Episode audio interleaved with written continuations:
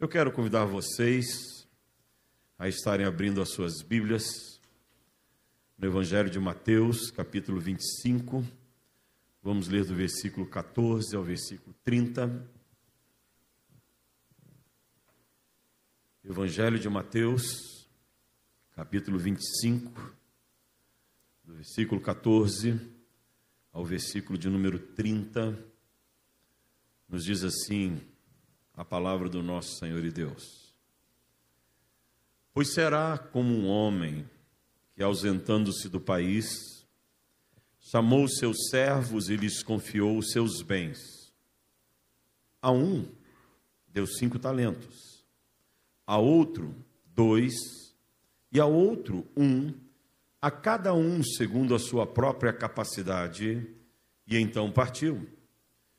O que recebera cinco talentos saiu imediatamente a negociar com eles e ganhou outros cinco. Do mesmo modo, o que recebera dois ganhou outros dois. Mas o que recebera um, saindo, abriu uma cova e escondeu o dinheiro do seu senhor. Depois de muito tempo, Voltou o Senhor daqueles servos e ajustou contas com eles. Então, aproximando-se que recebera cinco talentos, entregou outros cinco, dizendo: Senhor, confiaste-me cinco talentos. Eis aqui outros cinco talentos que ganhei. Disse-lhe o Senhor: Muito bem, servo bom e fiel. Foste fiel no pouco, sobre o muito te colocarei, entra no gozo do teu Senhor. E aproximando-se também o que recebera dois talentos, disse: Senhor, dois talentos me confiaste. Aqui tens outros dois que ganhei. Disse-lhe o Senhor: Muito bem, servo bom e fiel. Foste fiel no pouco, sobre o muito te colocarei entra no gozo do teu Senhor. Chegando por fim o que recebera um talento, disse: Senhor, sabendo que és homem severo, que ceifas onde não semeaste, e ajuntas onde não espalhaste, receoso, escondi na terra o teu talento, aqui tens o que é teu. Respondeu-lhe, porém, o Senhor: servo mau e negligente. Sabias que ceifo onde não semeei e ajunto onde não espalhei? Cumpria, portanto, que entregasses o meu dinheiro aos banqueiros, e eu, ao voltar, receberia com juros o que é meu. Tirai-lhe, pois, o talento, e dai-o ao que tem dez, porque a todo o que tem se lhe dará e terá em abundância. Mas ao que não tem, até o que tem lhe será tirado. E o servo inútil, lançai-o para fora, nas trevas. Ali haverá choro e ranger de dentes. Meus amados, sempre que eu leio um texto forte como esse, porque é um texto forte, é uma parábola que o Senhor Jesus Cristo conta para os seus discípulos e uma pequena multidão que talvez estivesse ali acompanhando, e fala sobre responsabilidade. E sempre que eu leio esse texto ou outro parecido, me vem à memória algo que eu ouvi na minha época de seminário, de um dos nossos professores, a nossa professora Margarida Ude, que era esposa do nosso reitor do seminário. E ela tinha uma frase que certa vez ela proferiu numa das matérias ou aulas sobre vida cristã.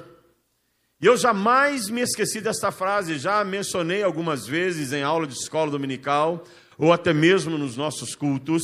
E é uma frase importante para a nossa compreensão desse texto. Ela diz assim: privilégio implica em responsabilidade. Ao ouvir esta frase, eu fiquei perguntando, mas o que significa isso? E levantei a mão como aluno que faz em sala de aula e disse, Dona Margarida, eu não entendi. E ela então foi explicar o que essa frase significa. Ela disse assim: Nós temos o privilégio de nos tornarmos filhos de Deus, pela vontade do Pai. E isto implica em termos responsabilidade e honrarmos ao nosso Deus e Pai com uma vida de conduta exemplar o mais próximo possível de Deus. Eu e você temos um privilégio. Éramos pecadores, estávamos perdidos nos nossos delitos e pecados. O Senhor, então, através do Espírito Santo e dos meios da graça, veio e tocou no nosso coração. Nós despertamos para a verdade do Evangelho de Jesus Cristo e celebramos a nossa conversão em Cristo. Já não somos mais pecadores. Agora somos redimidos, resgatados, somos filhos do Deus Altíssimo. Você vai lembrar que no momento da sua conversão, três obras concomitantes aconteceram, três obras acontecem ao mesmo tempo e que valoriza esse privilégio que temos de podermos ter sido recebidos por Cristo. Somos justificados, os nossos pecados são perdoados somos regenerados, eu e você fomos gerados outra vez como nova criatura em Cristo Jesus e fomos adotados como filhos do Deus Altíssimo. Já não somos mais cidadãos do mundo, agora somos herdeiros e co-herdeiros das bênçãos celestiais em Cristo Jesus, e isso é maravilhoso, saber que o Senhor nos transportou do reino das trevas para o reino da sua preciosa e maravilhosa luz. O Senhor encontrou a mim, encontrou a ti, encontrou aqueles que realmente se quebrantaram aos pés dele, e ele tem o coração aberto a todos. Ele não é Deus exclusivamente de um grupo que possa ter sido predestinado à salvação. Não. Ele é um Deus que tem o coração aberto para receber qualquer pessoa que queira chegar, chegar a Ele com o coração quebrantado e reconhecê-lo como Senhor e Salvador, e Ele assim o faz. Ele é o Deus para todos. Hoje de manhã, na nossa classe escola dominical, ao estudar o livro de Tito, a pequena carta de Tito, lá Paulo faz uma declaração para, para o seu filho e, e afilhado na fé ministerialmente falando, Tito, dizendo: Olha, Deus é Deus de todos. Deus de todos. E nós temos que entender isso. Ele é Deus que está pronto a receber qualquer pessoa. Ele me recebeu, ele te recebeu. Ele pode receber a você nessa noite que ainda não encontrou como Senhor e Salvador e queira se colocar aos pés dele, se render aos pés dele. Ele está de braços abertos para dizer: Vinde a mim, você que está cansado e sobrecarregado, eu te aliviarei, eu perdoarei os teus pecados, eu sararei a tua terra, te darei uma nova vida e farei de você um filho do Deus vivo. E eu amo esta verdade porque é algo tremendo para cada um de nós. Então, esse é o privilégio que nós temos de sermos herdeiros e co-herdeiros das bênçãos celestiais em Cristo Jesus. Mas o privilégio implica em responsabilidade. A começar pela responsabilidade que Paulo nos ensina, e hoje pela manhã no nosso culto devocional falei sobre isso, que Paulo nos ensina lá em 1 Coríntios capítulo 11, versículo de número 1, quando ele diz assim, sede pois meus imitadores, como eu sou de Cristo. Imitem a Cristo. Imitem aquele que pagou o preço por nós. Sejamos todos nós imitadores de Cristo. Se Ele nos resgatou, nós temos a responsabilidade de continuarmos com a obra que Ele colocou para nos tirar do pecado. Se Ele nos resgatou, nós temos que procurar imitá-lo a cada dia. Então Paulo vem e diz assim: vocês têm que imitar a Cristo, porque vocês tiveram a responsabilidade, ou o privilégio de serem tirados do lamação do pecado e colocados no reino da luz do Senhor. Então olhem para Jesus. Sabe qual é o grande problema da igreja nos dias de hoje? É que os crentes estão mais preocupados em olharem para o mundo do que olharem para Jesus. Estão mais preocupados em seguirem um modelo que o mundo coloca, o padrão que o mundo apresenta. E começam a trazer para dentro do convívio da, da, da igreja princípios que não são princípios cristãos, que não são princípios que alegram o coração de Deus olham para o mundo lá fora e começam a achar que aquilo é o nosso referencial. Não, o nosso referencial é Jesus Cristo, meus amados. É para Ele que nós temos que olhar, é nele que nós temos que nos firmar. Não devemos olhar para o mundo porque o mundo não tem nada a nos oferecer. Aliás, a Bíblia diz que o mundo jaz no maligno, ele é controlado ele é dominado pelo inimigo da nossa alma. E Satanás não tem outro projeto a não ser aquele que está lá em João 10, 10. Ele veio para roubar, matar e destruir. Então eu e você não temos que olhar para os princípios do mundo, temos que olhar para aquilo que está na palavra de Deus, para aquilo que Cristo nos ensina, para aquilo que Cristo viveu e sermos imitadores dele, dizendo: Senhor, que eu possa ser genuinamente uma testemunha viva do teu reino, do teu evangelho e da tua conduta. Eu amo olhar para esse texto de Paulo porque é um texto que nos leva a essa reflexão: a quem nós temos imitado? A quem nós temos imitado? Paulo diz assim: olhem para a minha vida, porque eu tenho olhado para Cristo. Será que você teria também autoridade para dizer isso para alguém? Olhe para a minha vida. Pode me imitar, porque eu estou imitando a Cristo. Eu estou olhando para Cristo. Eu tenho procurado viver o mais próximo de Cristo possível.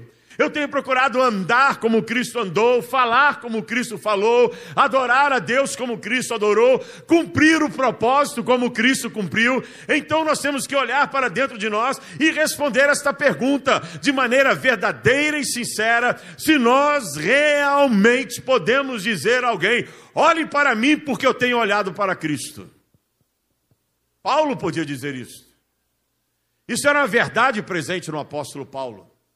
E ele indica isso nas suas cartas. Ele diz para a igreja: Olha, a minha vida é um referencial, a minha vida é um exemplo para vocês, a minha vida ela é genuína, ela é verdadeira. Então eu tenho tido o privilégio de ser um, um apóstolo do Senhor, mas eu cumpro com as minhas responsabilidades.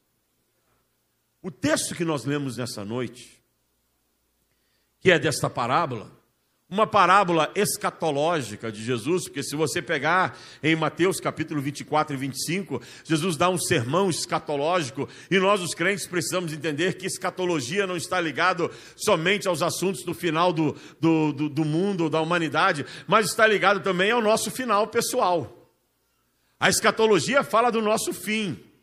Fala da, daquilo que vai acontecer comigo e contigo quando acabar o nosso tempo. E cada um de nós tem um tempo nessa vida. Cada um de nós um dia vai passar. Hoje eu estava em casa assistindo alguns programas, aliás, desde ontem, e nós estamos relembrando lá na, na, na, na TV fechada o 11 de setembro. E é interessante essas coisas, né? Você lembra onde é que você estava no 11 de setembro? Alguns aqui estavam na barriga da mãe, outros nem existiam. Outros nem existiam. Eu, como sou mais antigo, eu estava com meus filhos saindo de uma escolinha de futebol lá em Vinhedo. O meu filho mais, mais novo, ele estava com seis anos de idade, e o mais velho já estava com seus nove anos. A gente estava voltando da escolinha de futebol, eu ouvindo no rádio que dois aviões haviam chocados contra prédios em Nova York. Cheguei em casa, liguei a televisão, vi aquilo, mas eu estava hoje assistindo alguns programas e vendo como as pessoas foram agir naquele dia. Saíram de casa, foram para o trabalho, cheios de planos, cheios de projetos. Alguns iriam se aposentar na semana seguinte, outros já estavam com o processo de aposentadoria encaminhado, outros pensando em férias, foram para o trabalho e nunca mais voltaram para casa. Foi o tempo escatológico deles, foi o tempo final deles. E cada um de nós vai viver a sua escatologia pessoal, vai viver o seu tempo escatológico, o seu fim. E nós devemos estar preparados. E esse texto de Jesus Cristo, nesse sermão escatológico, ele fala exatamente da questão da responsabilidade que nós temos como sendo filhos de Deus. É uma parábola simples. Eu gosto da Bíblia porque a Bíblia, ela é simples. É uma parábola que fala a meu respeito e que fala a teu respeito. E você encontra elementos nessa parábola, por exemplo, o homem que se ausenta do país. Quem é? Jesus Cristo. Está falando de Jesus. Fala de três servos. Quem são os três servos? Nós. Nós somos os três servos. Fala a respeito dos talentos. O que são os talentos? Poderíamos estudar na exatidão e ver que era um peso que era usado naquela época para medir a riqueza ou medir o valor de alguma coisa, mas ao trazermos para esta parábola de Jesus, nós aprendemos que talentos é tudo aquilo que Deus nos deu. Por exemplo, família é um talento. Seus dons são considerados talentos. O seu chamado é um talento. Então, tudo aquilo que Deus nos dá é um talento. Então, se o que eu ganho de Deus é um talento, a minha salvação é um talento. A minha salvação é uma dádiva de Deus, porque Deus não tinha que nos salvar, meus amados, mas pelo seu grandioso e maravilhoso amor, ele decidiu nos salvar e nos deu o direito de sermos salvos. Então ele nos dá como presente, se nós nos quebrantarmos e nos rendermos a ele, ele nos dá como presente a vida eterna. Ele nos dá a salvação. Então a salvação pode e deve ser considerado um talento. Ao olharmos para essa parábola, no sentido da salvação como talento, nós vamos aprender algumas coisas muito importantes para nós praticarmos e guardarmos no nosso dia a dia, a cada momento. A primeira coisa que nós vamos aprender é que a salvação é a dádiva maravilhosa de Deus e a coisa mais preciosa que Deus já nos deu. É a salvação. É um presente de Deus para nós, meus amados. É um presente.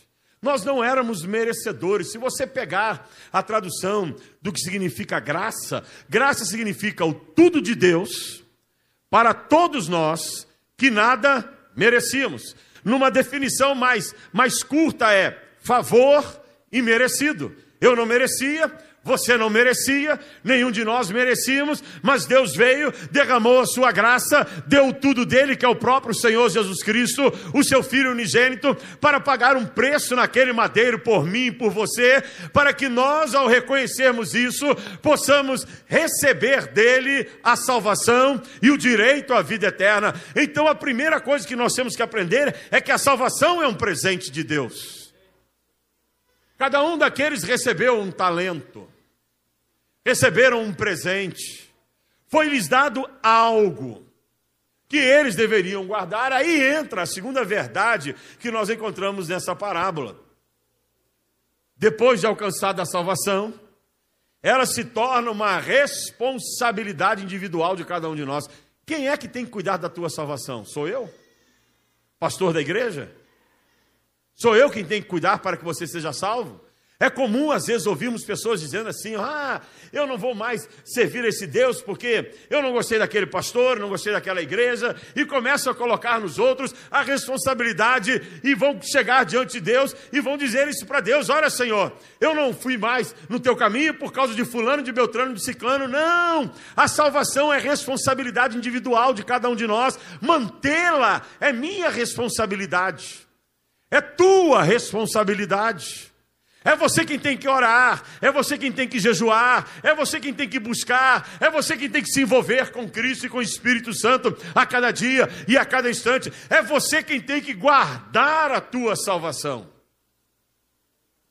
Eu me lembro quando eu era criança, os professores aqui presentes já com certeza fizeram isso. Minha professora no primário resolveu fazer a, a experiência do feijão de plantar um feijão num copinho descartável. E fomos lá, cada um pegou um feijão, plantou num copo descartável, com algodão. E nós tínhamos que cuidar para que aquele feijão se transformasse num pé de feijão. Então tínhamos que todo dia molhar, ver como é que estava, impedir que bichos chegassem para destruir aquele pé de feijão. E depois de um tempo, nós tínhamos que levar para a escola o pé de feijão. E o feijão já, aquele pé de feijão já crescido. Meu pé de feijão morreu. Eu não cuidei dele direito. E foi uma frustração quando todo mundo começou a levar pé de feijão e o meu pé de feijão eu levei um copo com um negócio murcho. Ele morreu.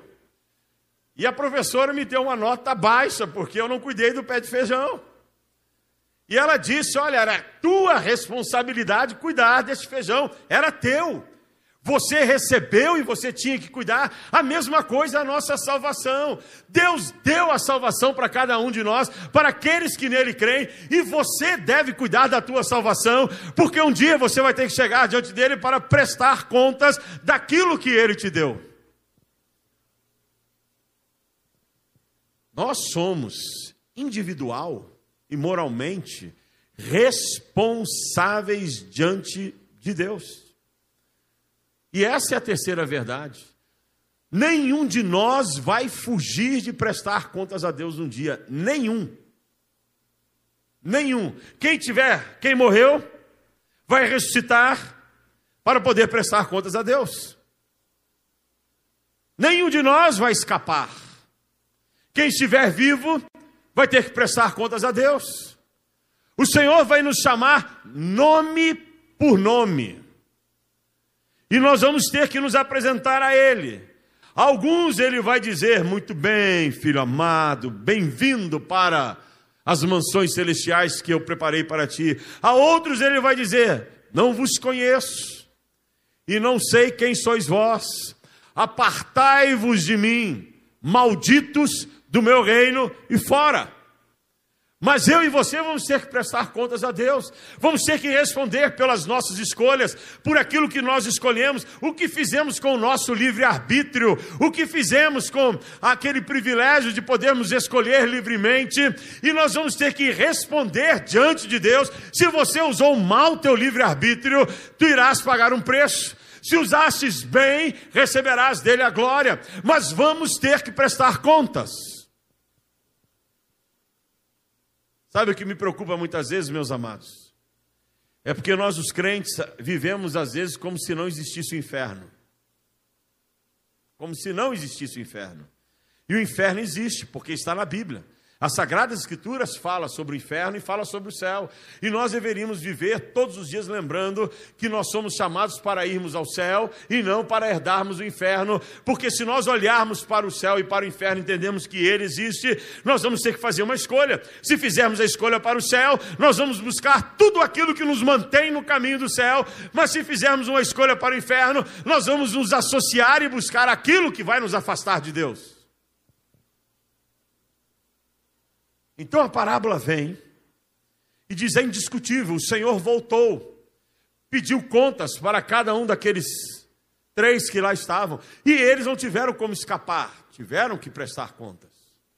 Prestaram contas. A prestação de contas nos revela que diante de Deus só existem dois tipos de pessoas: os úteis e os inúteis. Os úteis são os salvos.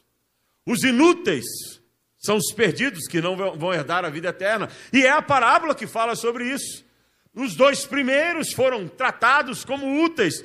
O terceiro, que enterrou o seu talento e colocou lá para devolver ao seu senhor, foi tratado como inútil. E olha o que o Senhor diz: o Senhor diz, você merece o castigo, você merece a condenação, porque você é inútil.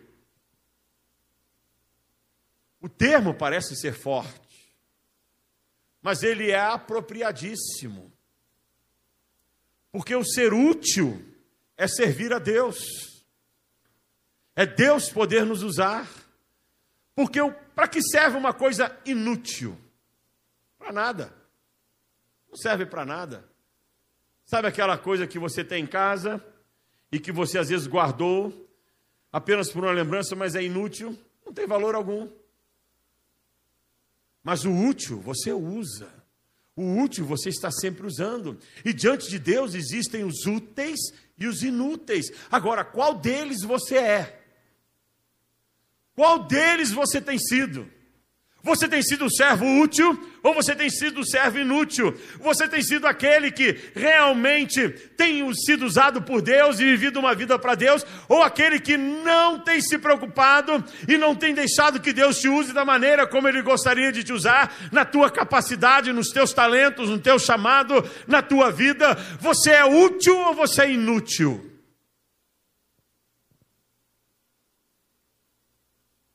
E por fim, meus amados, essa parábola nos indica que existem só dois destinos: ou honra ou condenação, ou céu ou inferno. E a vida é a oportunidade que Deus nos dá para decidirmos para onde nós queremos ir.